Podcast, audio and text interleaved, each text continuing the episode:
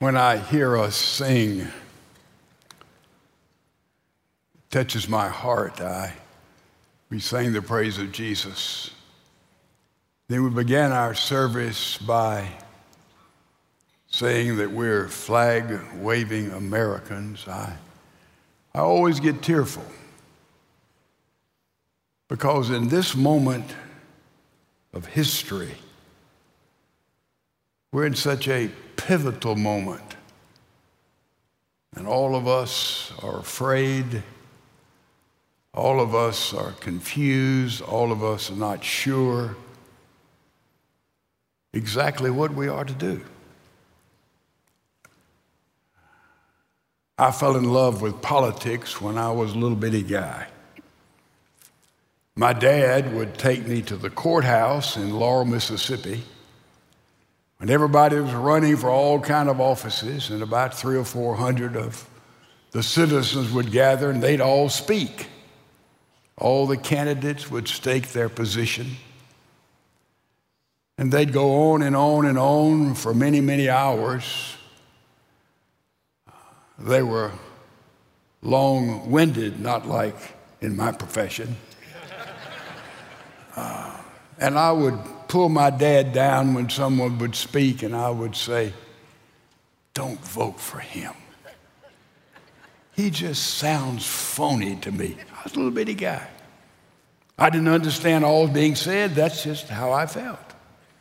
And then a, a lady would speak, and I'd say, Daddy, vote for her. She, she, she's real. She, she really believes what she's saying.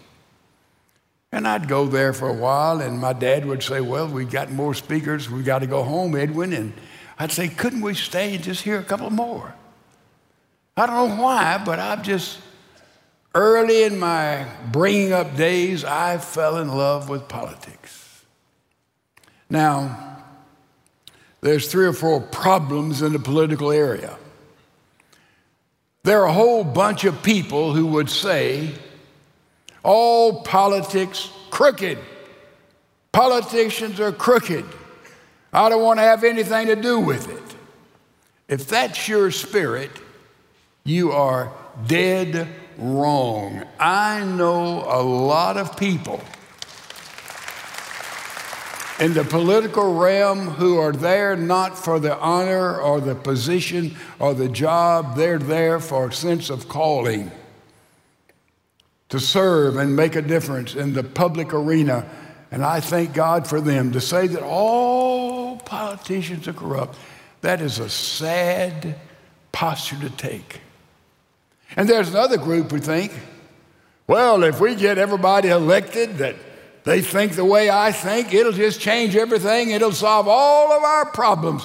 Politics is the answer. So they spend their, their time and their money and their energy almost totally in the political realm. Those who are like that, they're wrong too. The answer for America is not going to be solved through voting and even through legislation. So if you think that, you're also mistaken. And then there's another group that says, I'm going to vote for my party, and I've always voted for this particular party, and I'm always going to vote for my party no matter what they stand for. Those who think like that are also wrong and seriously misguided and confused. Now, the question is what do we do at this moment in history? If we've been awake, we know we live in a post Christian America. You could book that.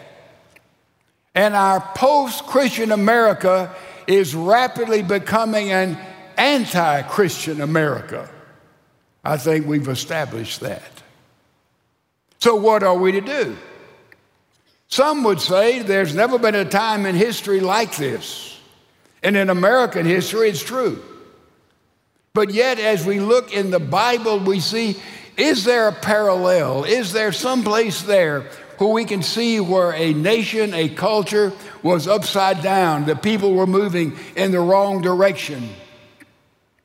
And what was right and what was wrong was totally confused.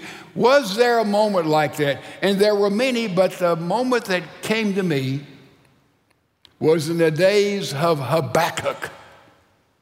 Habakkuk. Would you say that with me? Fair. Let's say it again. Habakkuk. Habakkuk. When you can pronounce that, you can miss Bible study for four, four straight weeks. Uh, but we turn to the book of Habakkuk and we see the situation that was in the land of God, the land of God's people, this moment in history. What had happened? Solomon was king, he had terrible sons. The kingdom of Israel was divided into the northern kingdom and into Judah. And you had two different kingdoms ruled by two different kings. All were Jews. The northern kingdom turned away from God and broke the covenant that God made with his peculiar, called out, blessed people, and they were obliterated. But Judah survived for a hundred more years. And now we see Judah has turned away from God. And, and Paul would have said it clearly. He said they had a form of godliness, but denied the power. They pretended to be godly, but their lifestyle didn't indicate that they were truly servants of the Lord God Almighty. Form without reality.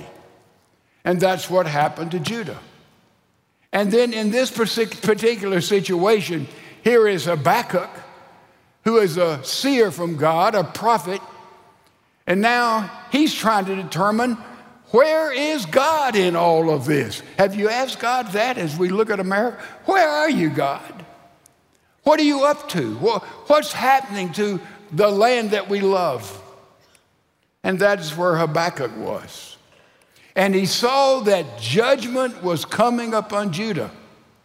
God's judgment. He knew that Judah needed to be judged. Over on the side, parenthetically, I remember Ruth Graham, Billy Graham's wife, said, if God does not judge the United States, he's going to have to apologize to Sodom and Gomorrah. So I do not know exactly if this is that moment of judgment for us. But we can't overlook that strong possibility.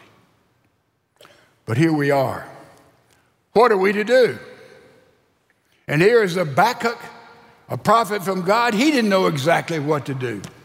He knew that Judah needed to be judged before, because of their immorality and their hypocrisy, and here was godly people who turned away from God. But he looked and he saw the nation that God was going to use to pronounce judgment on Judah. It was the Chaldeans. The Chaldeans, well, they were ISIS on steroids. They really were. They were totally evil and they had swept through the land and obliterated all the people they came in contact with. Geographically, they were located between the Tigris and Euphrates River. Iraq, Iran, Lebanon, right in there. And now they were sweeping from nation to nation, from people to people, and burning everything, destroying every semblance of life. And now Habakkuk knew that the Chaldeans were going to be used by God to judge Judah. Now, here's the situation he was in. He would say that we need to be judged because we've become godless. But we're going to be judged by the Chaldeans, and they are the living example of evil. How can God use the Chaldeans who were evil to judge God's people who were just slipping away from Him? It doesn't balance. And so he was confused. What did Habakkuk do? He did exactly what you and I need to do in the cultural war in which we find ourselves.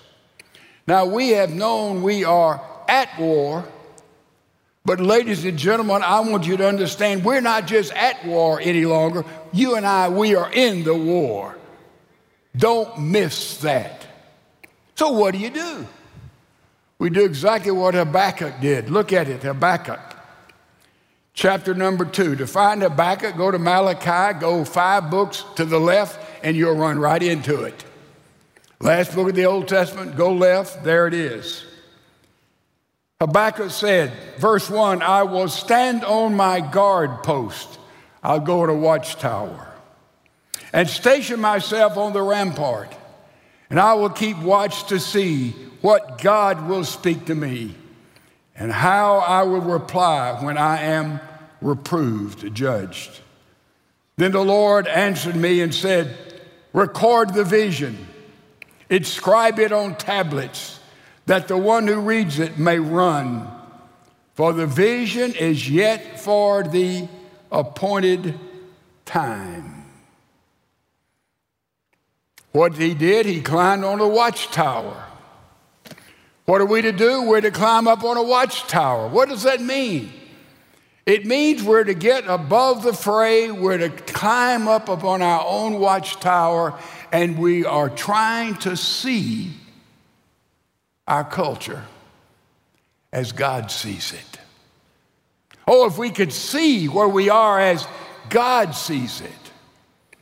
The last verse in this chapter says, The Lord is in his holy temple. Let all the earth be silent before him. Climb up in that watchtower and we get a world view ladies and gentlemen. A biblical worldview. George Barna had a survey and said only 7% of evangelicals have a real biblical worldview. In other words, those of us who believe the Bible is our authority and we seek to understand it as the Word of God, only 7% of us really see the world with a biblical worldview, with a biblical insight, a biblical vision. You say, Well, I don't know what my worldview is. Everybody here has a worldview. Every single one of us a, has a view of the world. We live in accordance to the view of the world. A biblical worldview briefly explains creation, God, fall, free moral agents, we fell. That's the garden and each and every one of us. And then there's redemption provided as God acted in Jesus Christ. That's a general biblical worldview. And when we get in that particular domain, we begin to see and understand as God sees and God understands. And that's exactly what we need to do. Be still and know oh, I am God. Get in a high place and let Him inform and instruct and inspire and direct us at this strategic moment in the life of our land, for that matter, in the life of the world. When Rome fell, everybody thought, well, it's the end of the world. The Roman Empire is falling. The Roman Empire is going out of business. What is the answer? And St. Augustine wrote a book and he wrote a very incisive book. He called it The City of God. In that book, he contrasts the city of God with the city of man. And Augustine, in that contrast, said exactly what Jesus said in John 17. He says, We as Christians live in the city of man, but our residency is in the city of God. Now, we need to understand that. We need to live like that. We're in the city of man, the secular humanistic world, but our residency is in the city of God. And because we're citizens of that city, we're to make a difference in the city of, in the city of man. And we see that illustrated so many ways. A different worldview. Man sees one thing, God's people see entirely different. Therefore, when somebody says, Well, in America, we've got to compromise, if you're saying that, we've got to come together when someone sees the world through different lens than what you and I see the world, there's not many places we can agree.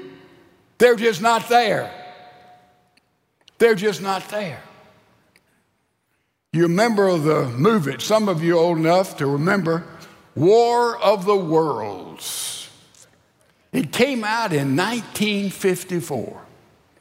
And the plot was some aliens came and they attacked the world, and the world was losing the battle. We as humans couldn't handle those alien invaders. And so all the world, all the people of the world got together to fight those alien invaders because they were destroying us. And we were losing the war and losing the war and losing the war and losing the war until finally man tried all the nuclear weapons, everything we had, and we still continued to lose until man began to pray and say, God, there's no way, there's no answer here unless you help us. We'll be totally obliterated. And then God did intervene. And He sent a bacteria, a virus. And those aliens had no resistance for the virus, and so they began to die off. And humans won. And humans, when they won the last scene, they go on a mountain and hymns are praying, are playing, and they're praying and they're thanking God that He'd come and save the world. 40 years later, another movie came out called Independence Day. Same plot. Aliens invaded the world. All the world came together, began to fight those aliens and we were losing and losing and losing. It looks like the aliens going to win. But then mankind came up with a war machine, a way to defeat the aliens. And therefore, through war methodology, the world was saved. Man, through his ingenuity, defeated the aliens and wiped them out and the world was saved. That's 40 years after the War of the Worlds. The War of the Worlds, the only answer was God. Independence Day, the only answer was man. You see the difference in the worldview that's described, a little 40 year interval there? So we need to climb up on a tower. And from that tower, we ask God to help us see a long way, to understand, to turn our lives over Him. That's the first thing we have to do in this cultural crisis in which we find ourselves. The next thing we have to do, we have to climb back up on that tower or stay up on that tower, and we encountered the illusions of culture. Tertullian, our church father, said, Culture is filled with illusions, and he coined that phrase, the illusion of culture. And we know there have been so many illusions in the culture in which we live, in fact, in the culture of the world. How long did people believe the earth was flat? I mean, hundreds and hundreds of years. That was an illusion of culture, not accurate.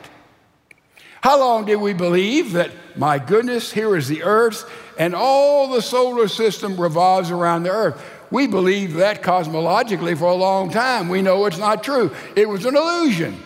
It seemed to be true. Everybody accepted it. Everybody agreed with it, but it was false. That's what an illusion is.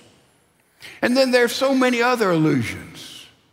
There's an illusion that if the law says it's a okay, you can kill a baby in the womb of its mother. It, that's an illusion. It is wrong. It is sin against God.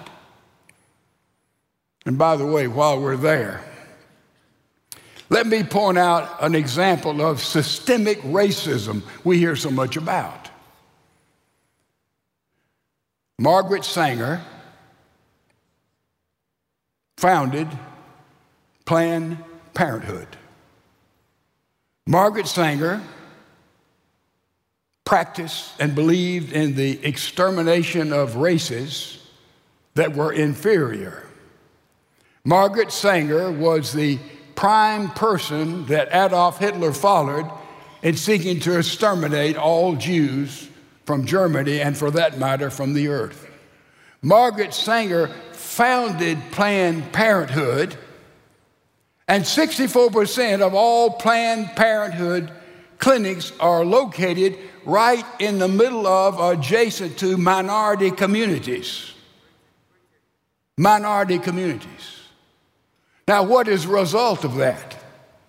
The result of that is out of every thousand females who get pregnant in the African American community, 400 of them end in abortions. In the Caucasian community, every thousand pregnancy, about 106 end in abortions.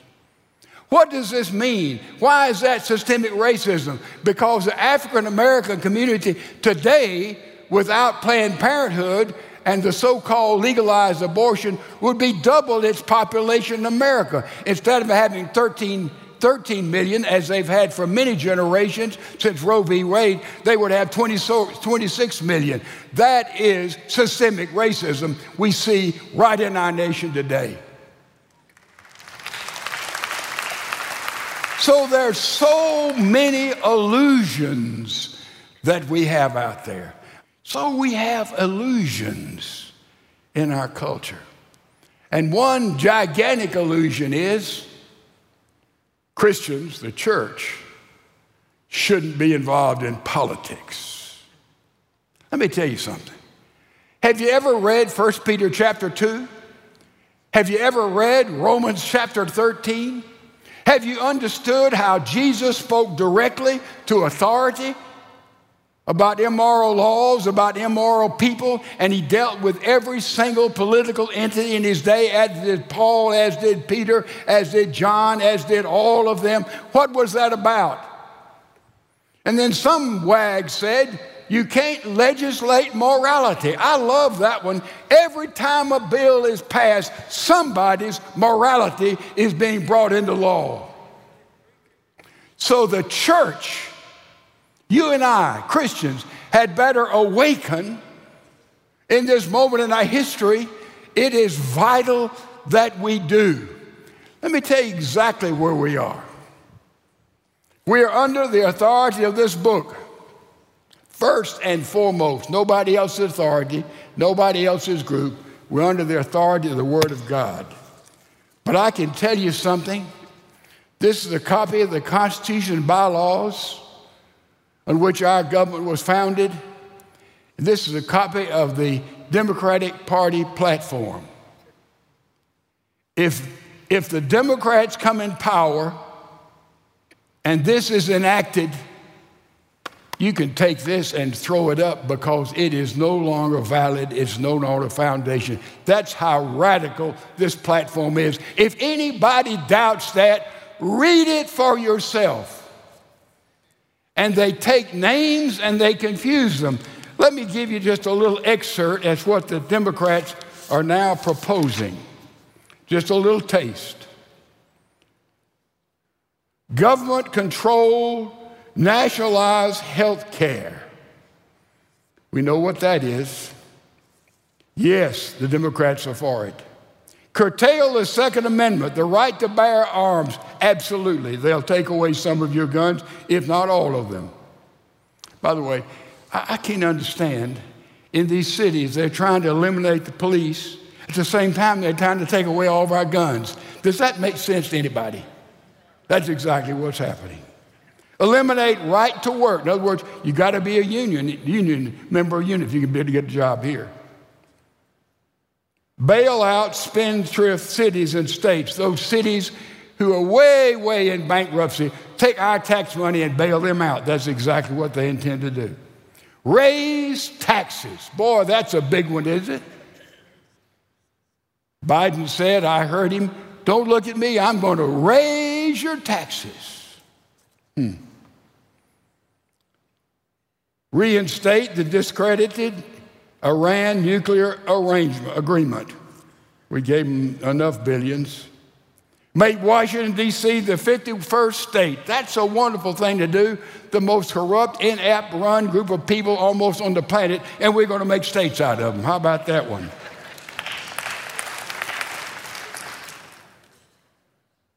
Let me tell you what they're going to be against right here. Sup- support energy independence with fracking and offshore drilling. They're against that. We'll be dependent on the Middle Eastern countries as we finally become independent. Oh no, they're going to shut that down. Support and continue funding the police. No, no, no, no. Enforce law and order against riots by Antifa. Oh no, they don't want to do that. Support charter schools. No, they're going to be against charter schools. They want to eliminate charter schools and eliminate the right to choose. This is another example of the Democrats supporting systemic racism. You have minority areas, and they eliminate any way that those parents and take their children and put them in any school that they want to put them in eliminate charter schools, eliminate private schools and other schools, and therefore they're bound there to get a poor education. How does this work? How does this work? It works because of the teacher unions. That's how it works. To try to go and take a teacher who is not called, who does not perform, and to fire her and to relieve her, you have to go through an act of Congress, through the unions, and spend all kind of money in litigation, and therefore through that is systemic racism of our minorities. They keep down and their kids are not getting education, and we can pour another $60 billion. It will not change, and we get rid of teachers who are not called, and teachers who do not love, and teachers who do not teach.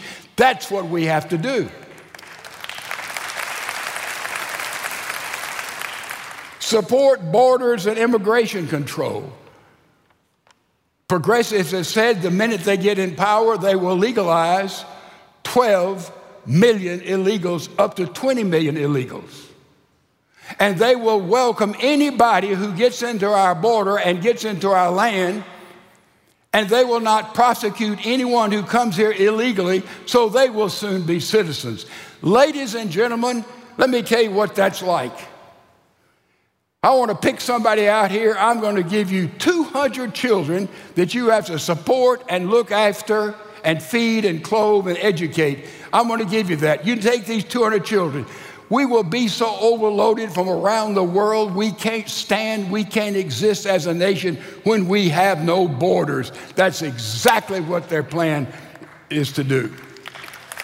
It changes forever the demographic of this land nominate Supreme Court justices who interpret the Constitution? No, they won't do that.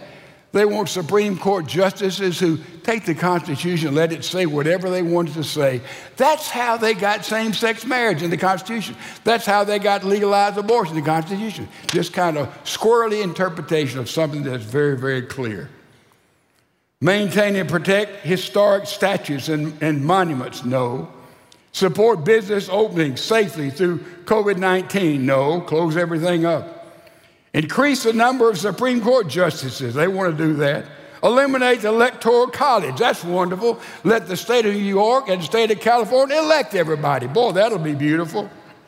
And make Puerto Rico a new state.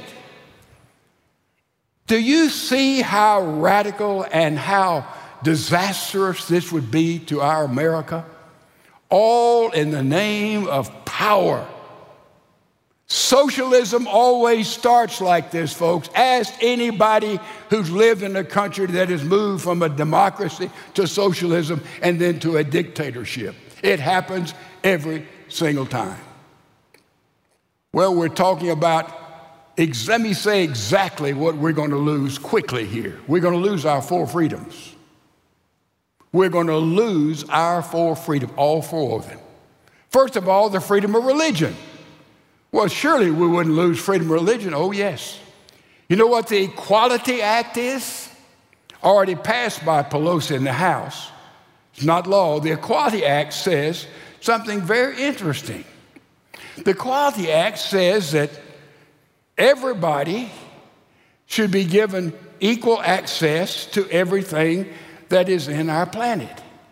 Now, what, is, what has come to f- be seen by so many is that religious liberty is seen as a cover up for prejudice, a cover up for bigotry, and that is how it's interpreted. You say, well, how in the world does that happen? Someone comes to me and they ask me to marry them, and they're of the same sex. And I would say, I'm a Christian. I think that is not biblical. I'm sorry. I cannot do that. I cannot do that. And that, under the Equality Act, would be a thing I'm discriminating against that couple. Therefore, I've broken the law. What about freedom of speech? Do you realize if we were in Canada or in Europe and we would simply stand up and say, This as Christians is what we believe? In Canada and Europe, that would be called hate speech. It's against the law. And, and I would either go to jail, pay a big fine. That's what hate speech is. Hate speech is what you believe, I don't believe, what I believe, what you don't believe. It would be categorized as hate speech. And then you lose the freedom of speech. Already, so many of us are frightened that we'll say the wrong word at the wrong time to the wrong person. And all, all, all, we have to say is use that magic little phrase Oh, I'm being pressured. Uh, I'm being disfigured. I'm being not understood. The freedom of speech is already rapidly being taken away from us, and it will accelerate to warp speed. I promise you that. Our second freedom is gone. Well, what about freedom of the press? I mean, I'm telling you, we got plenty of that. How does anybody lose a freedom, by the way? How, do you, how does your children lose their freedom? Well, you let them go so far and you let them cut them loose and they've been free, and then they begin to make wrong choices, and you call back their freedom, don't you? So I remember Ed went out with a car the first time he took a car out on a date. He came in about an hour late. He lost a lot of his freedom. That's what happens when you exploit freedom and you misuse freedom, you lose it. And that's exactly what has happened to the press today. Listen, the press is supposed to what? Tell us exactly what happened, objective as they can, and then you can have talking heads who can comment, comment and make anything they want to say of what happened, but at least tell us the facts. And our press is not doing that. A whole hunk of our press is not doing that. They're just not choosing to report things. This is where we live. And therefore, all these media outlets, you got Facebook. You know how many subscribers there are to Facebook? 2.2 billion. Did you get that? 2.2 billion, which is roughly one fourth of the population of the entire world. And when they decide to discriminate, against conservatives or alien views, you are living not in the United States where there's freedom of speech. You have moved to Russia and you've moved to communist China because that's exactly what they do. Exactly what they do. We will lose freedom of the press because the press has not been responsible in their reporting. The last freedom that we'll lose is the freedom of peaceful assembly. Well, oh, how are we going to lose that? There's a lot of things you and I might want to march on, and I've marched. I've been out in the streets. We want to march on, but now we go and have the right of peaceful assembly to express what we think is wrong in the government or in the courts. We can't have a march of peaceful assembly because Antifa and others will co opt that, and all of a sudden we'll not be in a peaceful march, we'll be in a riot where things are being destroyed and burned, and, and it has anarchy in its bottom. So we can't have peaceful assembly anymore because it'll be taken away from us, as it has been in march after march and march and city after city. So we lose our fourth freedom. All four freedoms, I think, are on the ballot. Now, as we're talking about all this, let's decide What's the job description of the president? Well, I think I know that, do you? The job description is only 322 words, the description of the president. Look at it. We, we can't go over all of it. I abbreviate it. Commander in chief of the military ensure laws passed by Congress are executed into force, grant pardons for crimes other than their impeachment. He has the right to do that. These other functions must be approved by the legislative branch. Make treaties, two thirds of the Senate, nominate ambassadors, Supreme Court justices, cabinet secretaries, et cetera, et cetera. That's a brief understanding of the tremendous task that's assigned to the executive branch of our government. We have the executive, we have the judicial, we have the legislative. And it's important that they balance and they counterbalance one another. And when you pack the Supreme Court with 15 or 20 justices, when the Senate and the House is totally dominated with a new demographic, if not now, in the future, by one view, and the president has one view and his progressive liberalism, let me tell you something. We've lost just about everything we hold sacred and dear in this country. That's the jobs of the president. Then we got to back up and ask a question. What do you look for in a president? How do you vote for the president? First of all, you look at the basis upon which they stand. You say, well, a lot of them, you know, they won't do all of this. They never. Let me tell you something.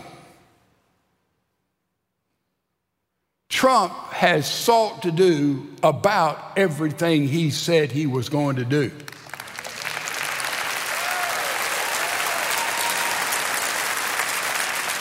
And I'm not a Trumpy, as some of you know.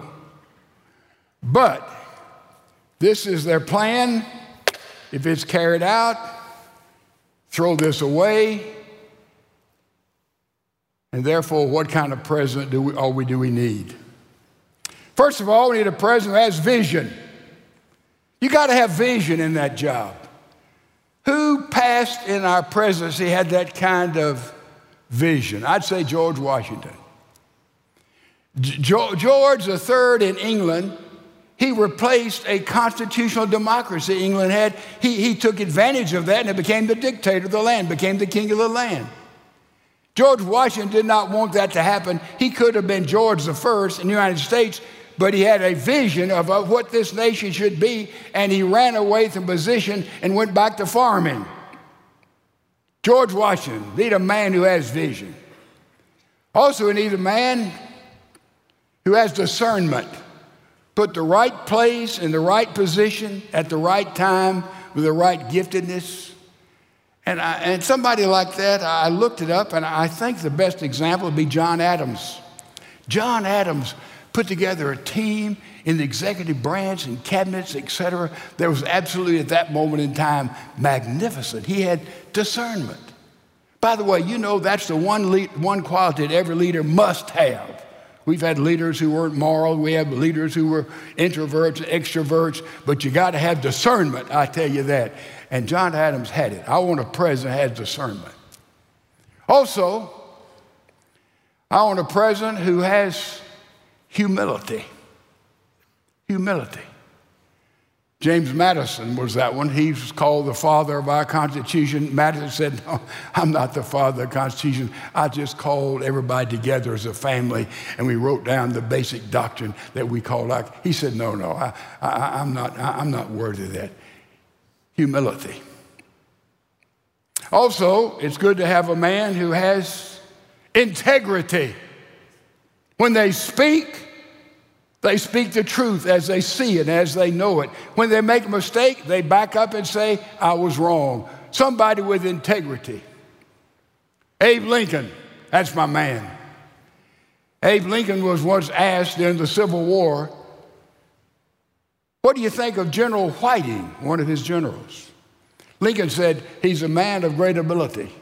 He's one of my best generals. I trust him totally and completely. And one of Lincoln's aides put him one side and said, Mr. President, do you know what General Whiting is saying about you? He's saying you're a country bumpkin. He's saying you don't know what you're doing as president. He's saying you're dumb as a stump. Don't you know that's what Whiting's saying about you? And the president said, Yes, I knew that. But the reporter asked me, Well, not what Whiting thought about me, it's what I thought about Whiting. Integrity. That's what I want in a president. Also, I want somebody who's tenacious, To do that job, you've got to be tenacious. You've got to set your sights. You have to work, get up early, work late. You have to be driven. I want somebody who is tenacious. Who is that? I think it's Harry Truman. Man, Harry Truman was tenacious, worked in a clothing store, gunnery sergeant in the First World War. I mean, Harry, there was no nonsense with him. He just fought, fought. He was a tenacious individual. And finally, what do we need? A man that has a heart for God. A president who has a heart for God Almighty. Oh, we need a man like that. Who would that be? I asked Billy Graham. I was with him not too long before he died. And I asked him, of all the presidents you've known, he's known all the presidents from Truman all the way forward. Intimately, pastored them, prayed with them, cried with them, buried many of them. He knew all of these men very close. I asked him, I said, which president of all those you've known is the most Christ like? And without blinking an eye, he said, Ike. I said, Ike. He said, yes. You remember your history. Eisenhower came back, the Second World War, and came back to the States. He didn't know if he was a Republican or Democrat. He didn't know the difference. He, he was not involved. He didn't know whether he's a Christian or not. Billy Graham led him to Christ. He gave his heart and life to Jesus Christ. And through all of his presidency and after his presidency, he and Billy Graham prayed together, cried together. Graham talked to him about heaven, about life, about children. And I sought to walk with God, said Billy Graham, more than any president he's ever known. Now, do we not need a president who has these characteristics? We have one candidate, in my opinion, has none of these characteristics. We have another candidate that may have two.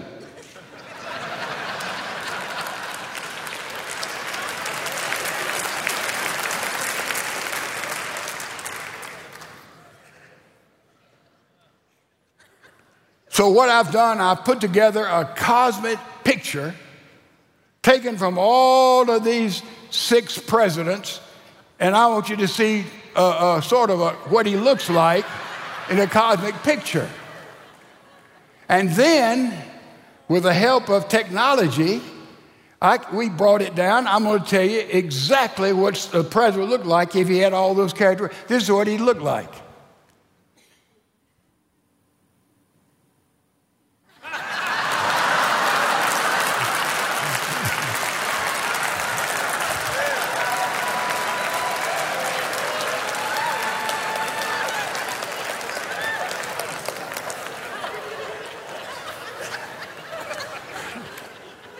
Maxey, did you get into my notes up there? I'm going to show you exactly what he looked like in a composite picture. He looked like this guy. That's some of all of them. But he's not on the ballot. He's not on the ballot. But therefore, we get in our watchtower we vote and we try to see as God sees. We get on our watchtower, we see those illusions that are phony that we've been fed. We get on our watchtower and we see it as an illusion that we as Christians should not speak God's truth in the marketplace. Well, what about the separation of church and state? Do you know what that really is? It's not what it's purported to be. It's not what it is supposedly said to be in this document. There's no such thing in the Constitution as a wall of separation. Jefferson merely was asked by a group from Danbury, Connecticut, and he responded and was to not make an official religion or denomination of the United States. No federal religion. That's what they had in England. That's what that is all about. There was no intention that the church could not speak into the government. You see that in all the institution in Washington, all the biblical phrases, the Ten Commandments, and it's foolish to say there's a wall between church and state. That is invalid. It's not accurate interpretation by any shred of imagination. So, here we are, America. Our whole future's on the line. Our whole future's on the line. But we are, I believe, an exceptional, exceptional people. I believe in the exceptionality of America. Doesn't mean that we're the richest. We're so blessed, though, geographically with rivers and protection from oceans and natural resources. Oh, yes, we're exceptional that way, but I believe in our exceptionalism. I believe in American exceptionalism. You say, just exactly what is that? We hold these truths to be self evident that all men are created equal. That's American exceptionalism. They're endowed by our Creator with certain inalienable rights. That's American exceptionalism. And among them are life, that's exceptionalism, liberty, that's exceptionalism, and the pursuit of happiness, that is American exceptionalism, ladies and gentlemen. And therefore, we can pray again from our knees and from our hearts and from our souls. God bless America. He has blessed us. We didn't use that blessing to export His truth to everybody, but we say, Lord, just give us another chance. Bless us again. And that is my prayer today that God will bless America. God, bless America. Land that I love, stand beside her and guide her through the night with a light from above. From the mountain to the prairie to the oceans, white with foam Oh, our prayer is God bless America, our home, sweet home. Stand and sing it with me, would you? Let's do it.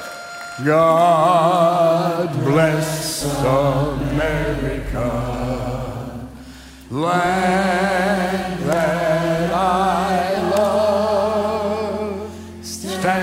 beside her and guide her through the night with the light from above, from the mountains to the prairies to the ocean, white with foam.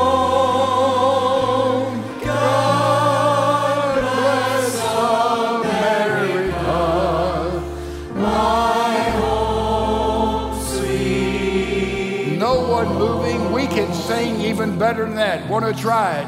God bless America. Sing it, pray it.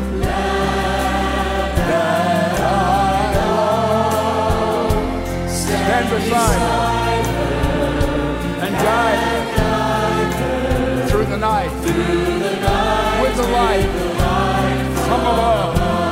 Sing it, here we go. From the mountain the praise to the old.